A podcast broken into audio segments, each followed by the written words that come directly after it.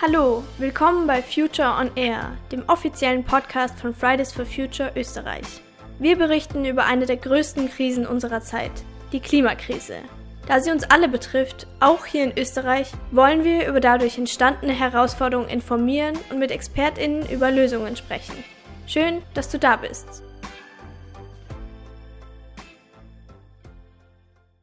Wir sind Alena, Pat, Fabi, Cedric, Emma und Toni von Fridays for Future. Wie ihr sicher alle mitbekommen habt, führt Russland einen Krieg gegen die Ukraine. Vorweg möchten wir unsere Solidarität den Menschen aus der Ukraine und allen Geflüchteten weltweit aussprechen. Die Machtinteressen von wenigen Menschen auf der Welt dürfen niemals über Menschenleben und der Demokratie stehen. Aufgrund des Krieges gibt es derzeit viele Debatten, wie viel Einfluss Russland auf die EU hat und welche Abhängigkeiten bestehen. Besonders die weltweite Abhängigkeit von russischem Öl, Gas und Kohle stehen in der Kritik. Denn durch den massiven Import dieser Energieträger, unter anderem auch von Österreich, unterstützen wir durch die so von Russland gewonnenen Einnahmen in Milliardenhöhen indirekt das russische Militär und damit auch den aktuellen Krieg. Daher möchten wir in unserer heutigen Folge über Energiepolitik und Energieversorgung in Österreich sprechen. Wie groß ist die Abhängigkeit von Russland? Wie können wir diese überwinden und können wir Österreich komplett unabhängig von anderen Ländern mit Energie versorgen? Hierfür haben wir mit dem CEO for Future Dr. Ulrich Streibel gesprochen. Guten Tag, Herr Streibel. Vielen Dank, dass Sie sich die Zeit genommen haben, heute mit uns über das Thema Energiepolitik, Energieversorgung hier bei uns in Österreich zu sprechen. Bevor wir ins Thema reingehen, möchten Sie sich ganz kurz selbst vorstellen. Wer sind Sie? Was ist Ihr beruflicher Hintergrund und was haben Sie mit Energieversorgung zu tun? Guten Tag, Herr Hirt, und erst einmal vielen Dank, ähm, dass Sie mich zu diesem Gespräch eingeladen haben. Ich freue mich sehr, dieses äh, sehr wichtige und im Moment natürlich auch sehr brisante Thema der Energieversorgung und auch Europas mit Ihnen zu diskutieren. Ähm, mein Name ist Ulrich Streibel. Ich bin Sprecher des Vorstands der Ökostrom AG. Wir bauen, betreiben äh, Windkraftwerke und Photovoltaikanlagen. Ähm, und wir verkaufen ausschließlich grünen Strom aus Österreich an knapp 100.000 äh, Kunden. Ich selbst bin sehr lange in der Energiewirtschaft, äh, weit über 25 Jahre. Ich war auch bei großen Energiekonzernen, habe eigentlich mit allen Formen der Energie in meinem Leben zu tun gehabt und habe mich äh, aus guten Gründen ähm, entschieden, mich nur noch für die erneuerbare Energie einzusetzen, weil ich glaube, da liegt die Zukunft. Ähm, wir müssen einfach radikal umsteuern in unserer Energieversorgung. Aber dazu kommen wir ja gleich. Genau. Ähm, neben Ihren beruflichen Aktivitäten sind Sie ja auch noch, ich sag mal, ehrenamtlich bei den CEOs for Future aktiv. Das ist ein Zusammenschluss von ManagerInnen, die sich für ein nachhaltiges Wirtschaften einsetzen. Wie kam es dazu, ähm, dass Sie sich diesem Verbund angeschlossen haben? Ähm, die CEOs for Future, das sind ähm, Menschen, die in der Wirtschaft tätig sind, äh, dort Verantwortung tragen und die sich gesagt haben, wir müssen mehr tun. Wir setzen uns ein als Personen, wir setzen uns aber auch mit unseren Unternehmen ein, damit der Prozess des Wandels hin zu einer CO2-freien Welt, dieser neuen Welt, die wir alle so brauchen und uns wünschen, schneller gelingen kann. Und äh, das ist einfach eine Gruppe von Gleichgesinnten, ähm, sehr hochrangigen Managern, die einfach auch was äh, in die Hand nehmen können, was bewegen können. Und es ist ein unglaublich guter Austausch mit diesen Menschen und man sieht, dass doch hier ähm, eine Gruppe zusammenkommt, die einfach nach vorne zieht. Und ich habe äh, die Initiative auch von Anfang an unterstützt. Ich war sozusagen Gründungsmitglied und das hat sich ganz, ganz toll entwickelt ähm, mit Menschen, die, die vorwärts denken und die auch bereit sind, dafür sich einzusetzen. Dann würde ich sagen, starten wir mal rein in das Thema Erdgas, Erdöl, fossile Energien. Ich darf vielleicht noch vorwegnehmen, dass Sie sich auch ganz gut mit dem Thema auskennen. Sie waren ja früher selbst, äh, selbst aktiv im Bereich fossile Energien, sind jetzt ja dann gewechselt sozusagen in den Bereich Nachhaltigkeit. Das heißt, man kann hier Ihnen definitiv auch einen großen Bereich an Erfahrung und Expertise zusprechen. Ähm, in der derzeitigen Situation wird ja viel über die Abhängigkeit von Russland in der Energiepolitik, äh, in der Energieversorgung von Österreich gesprochen. Wie groß ist denn tatsächlich die österreichische Abhängigkeit im Energiesektor von Russland? Grundsätzlich ist die Abhängigkeit ähm, Österreichs und auch Europas von fossilen Energien natürlich sehr hoch. Nach wie vor betreiben wir die größten Teile unseres privaten Lebens, unserer Wirtschaft, unserer Gesellschaft mit fossilen Energien. Im Öl sind wir de facto 100 Prozent von Lieferländern abhängig, unter anderem auch Russland. Russland ist der drittgrößte Erdölproduzent der Welt, äh, produziert etwa 10 Prozent. Natürlich sind wir auch indirekt von Russland abhängig, wobei es beim Öl so ist, dass es verschiedene Quellen gibt. Wir können hier über Pipelines, über Schiffe, über Lastwagen das Öl zu uns bekommen. Da ist die Abhängigkeit von Russland an sich nicht so groß. Beim Erdgas dagegen ist die Abhängigkeit von Russland äh, sehr groß. Von den Erdgasimporten entfallen etwa 40 Prozent auf Russland ähm, etwa 35 Prozent auf Norwegen, 10 Prozent auf Algerien und dann kleinere Mengen etwa auf Katar und andere Flüssiggasproduzenten. Ähm, also 40 Prozent Erdgas aus Russland. Ähm, würden die Russen gar nicht mehr liefern, dann ist erst einmal die gute Nachricht, in diesem Winter passiert uns nichts. Wir haben also für diesen Winter oder den Rest des Winters noch genug Erdgas in den Speichern und genug ähm, Quellen, so dass wir in diesem Winter nichts fürchten müssen. Die Situation für den nächsten Winter ist da schon anders. Es ist typischerweise so, dass im Sommer die Gasspeicher, die Erdgasspeicher gefüllt werden müssen. Österreich hat Speicherkapazitäten, die etwas größer sogar sind, als das Land in einem Jahr verbraucht. Würde sich Russland entscheiden, überhaupt kein Gas nach Österreich zu liefern, dann wäre das ein Problem und dann würde es im nächsten Winter tatsächlich zu Rationierungen kommen müssen. Also innerhalb dieser kurzen Zeit von wenigen Monaten bis zum nächsten Winter wäre es bei Komplettausfall Russlands nicht möglich, Österreich so zu versorgen. Jetzt muss man allerdings eines einschränken. Von diesen 40 Prozent, die, äh, die Russland liefert, sind die Hälfte in langfristigen Verträgen gebunden wo österreichische, europäische Energieproduzenten langfristige 20 Jahre, 30 Jahre dauernde Verträge mit Russland abgeschlossen haben über Erdgaslieferungen. Es ist seit dem Zweiten Weltkrieg nie vorgekommen, dass Russland einen dieser Langfristverträge nicht erfüllt hat. Würden wir einmal annehmen, dass Russland trotz des Krieges in der Ukraine die Hälfte dieser 40 Prozent liefert und nehmen wir einmal an, dass wir es auch beziehen wollen, ähm, dann fehlen uns eigentlich nur 20 Prozent. Im, im Erdgas ähm, wird der nächste Winter, wir werden da schon durchkommen, aber es kann durchaus zu Rationierungen der Energieversorgung kommen. Das heißt, dass eben zugeteilt werden muss, dass bestimmte äh, Industriebetriebe oder auch Haushalte am Ende dann etwas weniger Gas bekommen, als sie das gewohnt sind. Sie hatten trotzdem auch schon gesagt, dass hier insgesamt eine große Abhängigkeit Österreichs herrscht von Ländern wie Russland, aber auch von afrikanischen Ländern oder auch von Ländern aus dem Nahen Osten. Ähm, wie könnten denn Wege aussehen, dass wir uns hier generell unabhängiger machen und zum anderen auch einfach dadurch herauskommen aus fossilen Energien, welche ja noch den ganz, ganz großen Nebeneffekt haben, dass sie unser Klima zerstören? Wir, wir müssen auf 100 Prozent erneuerbar. Und das schnell. Das müssen wir schon aus Klimawandelgründen wir wissen ja, dass wir nur noch sehr wenige Jahre überhaupt CO2 emittieren können, wenn wir diesen Planeten als einen erhalten wollen, auf dem wir Menschen auch leben können. Und diese Zeit ist extrem kurz. Wenn wir also das Zwei-Grad-Ziel von Paris uns ansehen und äh, das erreichen wollen, dann haben wir maximal noch 15 bis 20 Jahre Zeit, um auf CO2 gleich Null zu sein in der Welt. Sonst werden wir das nicht erreichen. Wenn wir die 1,5 Grad halten wollen, die eigentlich ja das Ziel des Pariser Klimaabkommens sind, dann haben wir nur noch zehn Jahre Zeit. Und das heißt, raus aus jeder fossilen Energie. Aus Öl, aus Gas, aus Kohle und das weltweit. Und wir müssen das tun, weil die Situation sonst dramatisch wird. Der jüngste Klimabericht des Weltklimarates sagt, wenn wir das nicht tun, dann werden wir dreieinhalb Milliarden Menschen auf der Welt haben, die ihre Heimat verlieren. Dreieinhalb Milliarden. Das ist etwa 40 Prozent der Erdbevölkerung. Die können dann nicht mehr da leben, wo sie, äh, wo sie heute leben. Das heißt, wir müssen aus Klimawandelgründen sehr, sehr schnell ähm, da raus. Und das geht auch. Es gibt da immer wieder Diskussionen. Der Wind bläst ja nur, äh, wann die Natur das eben will und die Sonne scheint auch nicht immer. Und das ginge ja alles gar nicht.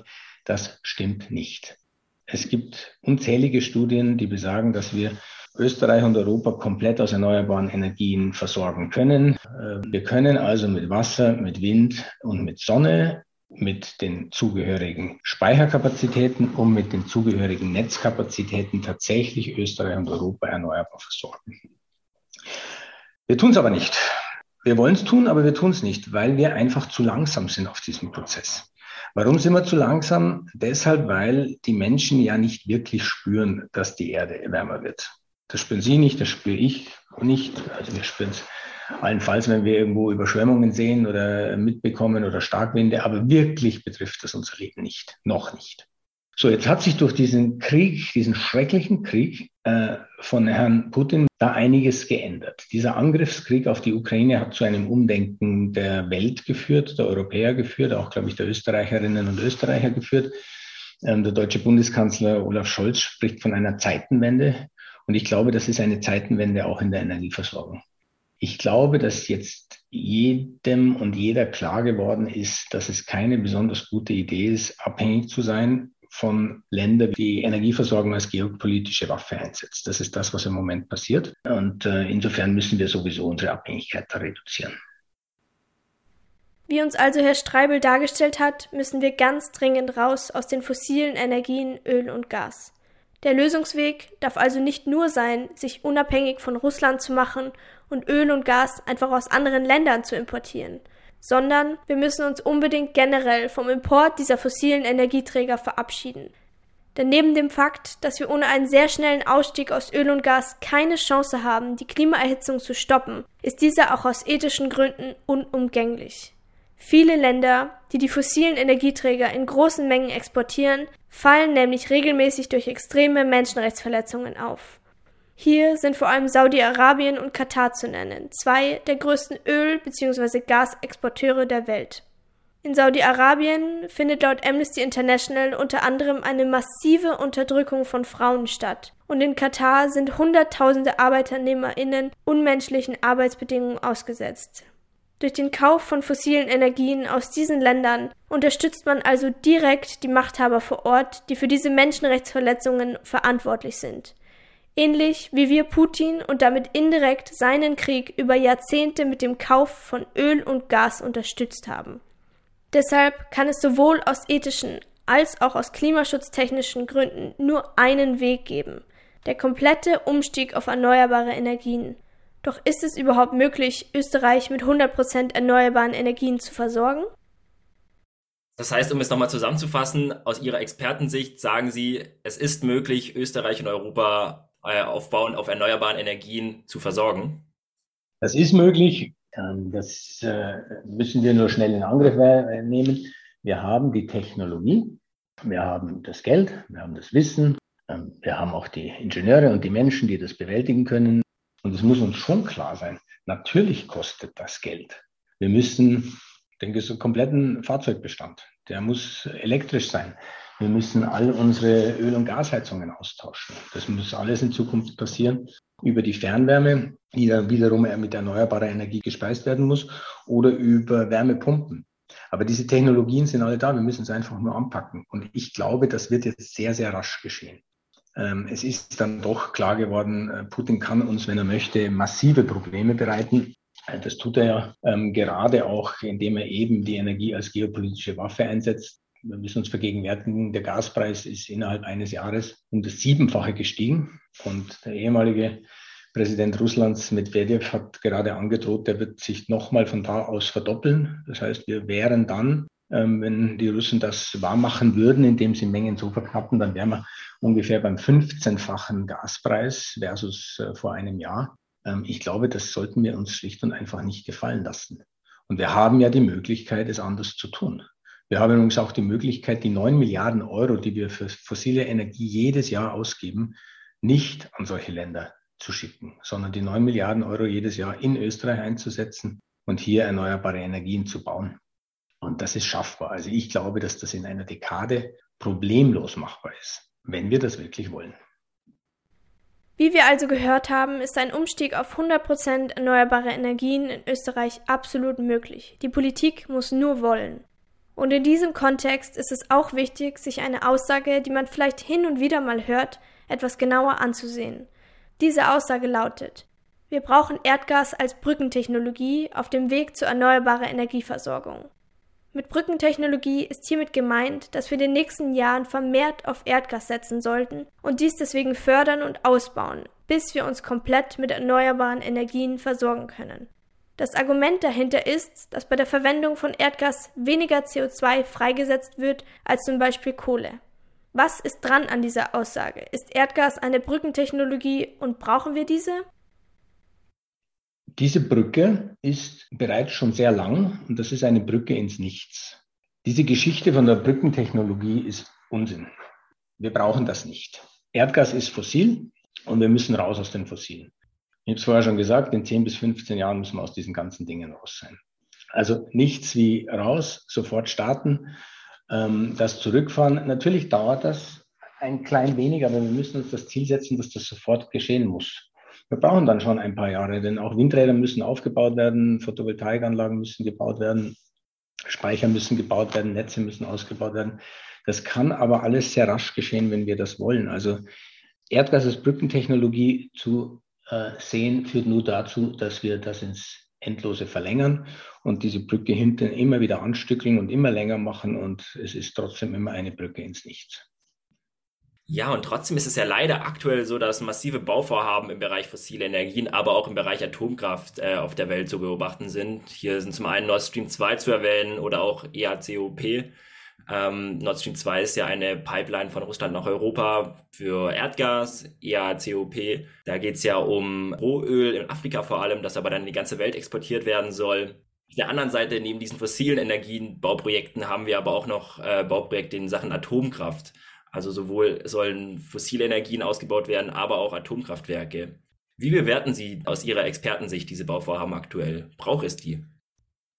Wir haben ein, ein, ein großes politisches Drama, das die Europäische Union entschieden hat, das in der sogenannten Taxonomie, das ist also ein Regelwerk zur Beurteilung von Investitionen, ähm, ob sie nachhaltig und grün sind, Dort hat leider die Europäische Union hineingeschrieben, dass Atomkraft eine grüne Technologie ist und dass auch Erdgas eine grüne Technologie ist. Das ist natürlich in beiden Fällen nicht so. Ähm, schauen wir kurz auf die Atomenergie. Atomenergie ist von uns Menschen nicht beherrschbar. Wir sehen das immer wieder. Es gibt immer wieder schreckliche Unfälle, die dann zu großen Katastrophen führen. Ähm, wir Menschen haben keine Ahnung, was wir mit dem strahlenden Atommüll machen sollen. Atomenergie ist unendlich teuer. Das ist eine der teuersten Energieformen, die es überhaupt gibt. Und ähm, es ist überhaupt nicht CO2-frei, weil die gesamte Urankette, die notwendig ist, um die Brennstäbe zu stellen, ist sehr, sehr CO2-intensiv. Das beginnt mit Bergbau von Uran und dann Aufarbeitung dieser Brennstäbe bis Transport ins, ins Atomkraftwerk und äh, Endlagerung. Das ist ein sehr CO2-trächtiges Geschäft. Also das ist ein glatter Unsinn, dass das nachhaltig ist. Bei der Atomkraft ist es allerdings so, da werden wir nicht viele Bauten sehen in Europa, denn keine Bank Europas wird ein Atomkraftwerk finanzieren. Und keine Versicherung Europas wird ein Atomkraftwerk versichern. Deswegen, das scheitert schon daran, es gibt nur ein Land, in dem das weitergehen wird und deswegen steht es auch drin, das ist Frankreich. Frankreich ist zu 80 Prozent abhängig von Atomenergie, muss diese Atomenergie verlängern aus ihrer Sicht. Und die einzige Chance, das zu verlängern, ist, äh, indem das über staatliche Subventionen geregelt wird. Und genau deshalb hat Frankreich darauf bestanden, dass das in die Taxonomie kommt, denn das gibt die Legitimation, letztlich Atomenergie in Frankreich staatlich zu finanzieren. Ansonsten sehe ich keine weiteren Bauten von Atomkraftwerken in Europa, weil sie schlicht und einfach nicht finanzierbar sind. Wenn wir jetzt zur Gasinfrastruktur kommen, äh, da gibt es tatsächlich die Nord Stream 2, die ist schon gebaut, aber nicht in Betrieb genommen worden jetzt speziell aufgrund des Krieges durch Russland in der Ukraine. Die Pipeline ist aber schon da, man müsste die nur aufdrehen. Die Wahrheit über diese Pipeline ist, die hat es nie gebraucht und die braucht es auch nicht. Ähm, es gibt genug Pipeline-Infrastruktur durch Weißrussland und Polen nach Deutschland und von dort aus weiter und durch die Ukraine, die Slowakei nach Österreich. Diese Pipeline-Infrastruktur hat immer ausgereicht. Der einzige Grund, für Nord Stream war aus Sicht der Russen, sich unabhängig zu machen von Lieferungen durch Länder wie die Ukraine. Die Nord Stream führt nämlich durch das Meer direkt von Russland nach Deutschland und geht also alle anderen Ländern, was dazu führt, dass der Ukraine letztlich die Transiteinkommen verloren gegangen sind. Die wurden gut bezahlt, dass sie ihre Pipelines durchs Land haben laufen lassen und dort Gas transportiert wurde. Putin hat schon vor Jahren begonnen, der Ukraine Wirtschaftskraft zu entziehen. Wenn man heute darauf zurückschaut, dann kann man sagen, es war ein langer geopolitischer Plan, mit Nord Stream 2 die Ukraine zu schwächen. Und wozu das geführt hat, das können wir gerade im Fernsehen beobachten. Diese Infrastrukturen sind nicht notwendig. Es braucht überhaupt gar keine Pipeline in Europa neu, weil Gas wird zurückgehen und es wird sehr schnell zurückgehen. In 10 Jahren, 15 Jahren kann es kein Gas mehr geben in Europa. Also diese ganzen Pipeline-Infrastrukturen sind nutzlos. Wir brauchen sie nicht. Wir werden sie abbauen müssen. Also es gibt überhaupt keinen Grund, neue zu bauen. Ja, Herr Streibel, dann bedanke ich mich ganz herzlich bei Ihnen für dieses sehr, sehr spannende Gespräch und den Einblick in die derzeitige Energiepolitik äh, und die Energieversorgung Österreichs und vor allem auch, wie das in den nächsten Jahren weitergehen kann und muss. Vielen, vielen Dank für Ihre Zeit und weiterhin alles Gute bei Ihrer Arbeit. Dankeschön. Sehr gerne. Vielen Dank, Herr Hirt. Zu sehen, welche politischen Interessen hinter Nord Stream 2 stecken, ist erschreckend. Wir brauchen keine weiteren Pipelines, denn Gas ist keine Brückentechnologie. Die EU hat 2020 von Russland Rohstoffe, größtenteils Öl und Gas, für umgerechnet 58,3 Milliarden Euro importiert, wie die Zeitschrift Politico berichtet. Die Militärausgaben Russlands im gleichen Jahr liegen bei ca. 56 Milliarden Euro. Würden wir als EU also nicht so unglaublich viele fossilen Energien aus Russland importieren und damit deren Staatskasse füllen, stünde Putin auch deutlich weniger Geld für seine Militärmaschinerie zur Verfügung. Wir müssen dem fossilen Zeitalter den Rücken zukehren. Klimaschutz ist Friedens- und Sicherheitspolitik. Wie Herr Streibel sagt, müssen wir in den nächsten zehn Jahren raus aus den fossilen Energieträgern, um das 1,5 Grad Ziel einzuhalten. Wir dürfen nicht weiter abhängig sein. Europa kann sich komplett erneuerbar versorgen. Wir müssen es nur wollen. An dieser Stelle sei auch nochmal darauf hingewiesen, dass der neue Bericht des Weltklimarates Ende Februar erschienen ist. Dieser zeigt auf, wie dringend es ist, endlich zu handeln. Auch die österreichische Regierung muss ins Handeln kommen. Es kann nicht sein, dass wir seit über 400 Tagen kein Klimaschutzgesetz haben. Die momentane Lage kann frustrierend sein, aber gemeinsam schaffen wir das. Wir werden mit jeder Krise stärker und lauter und deswegen gehen wir auf die Straßen. Am Freitag, dem 25. März, ist wieder globaler Klimastreik. Kommt alle vorbei, nehmt Familie und Freundinnen mit und lasst uns der Regierung zeigen, dass wir raus aus fossilen Energien müssen und diesen Krieg nicht weiter finanzieren dürfen. Es geht um uns und unsere Zukunft sowie die aller kommenden Generationen. Alles Gute, bleib stark, gemeinsam verändern wir die Welt. Und tschüss.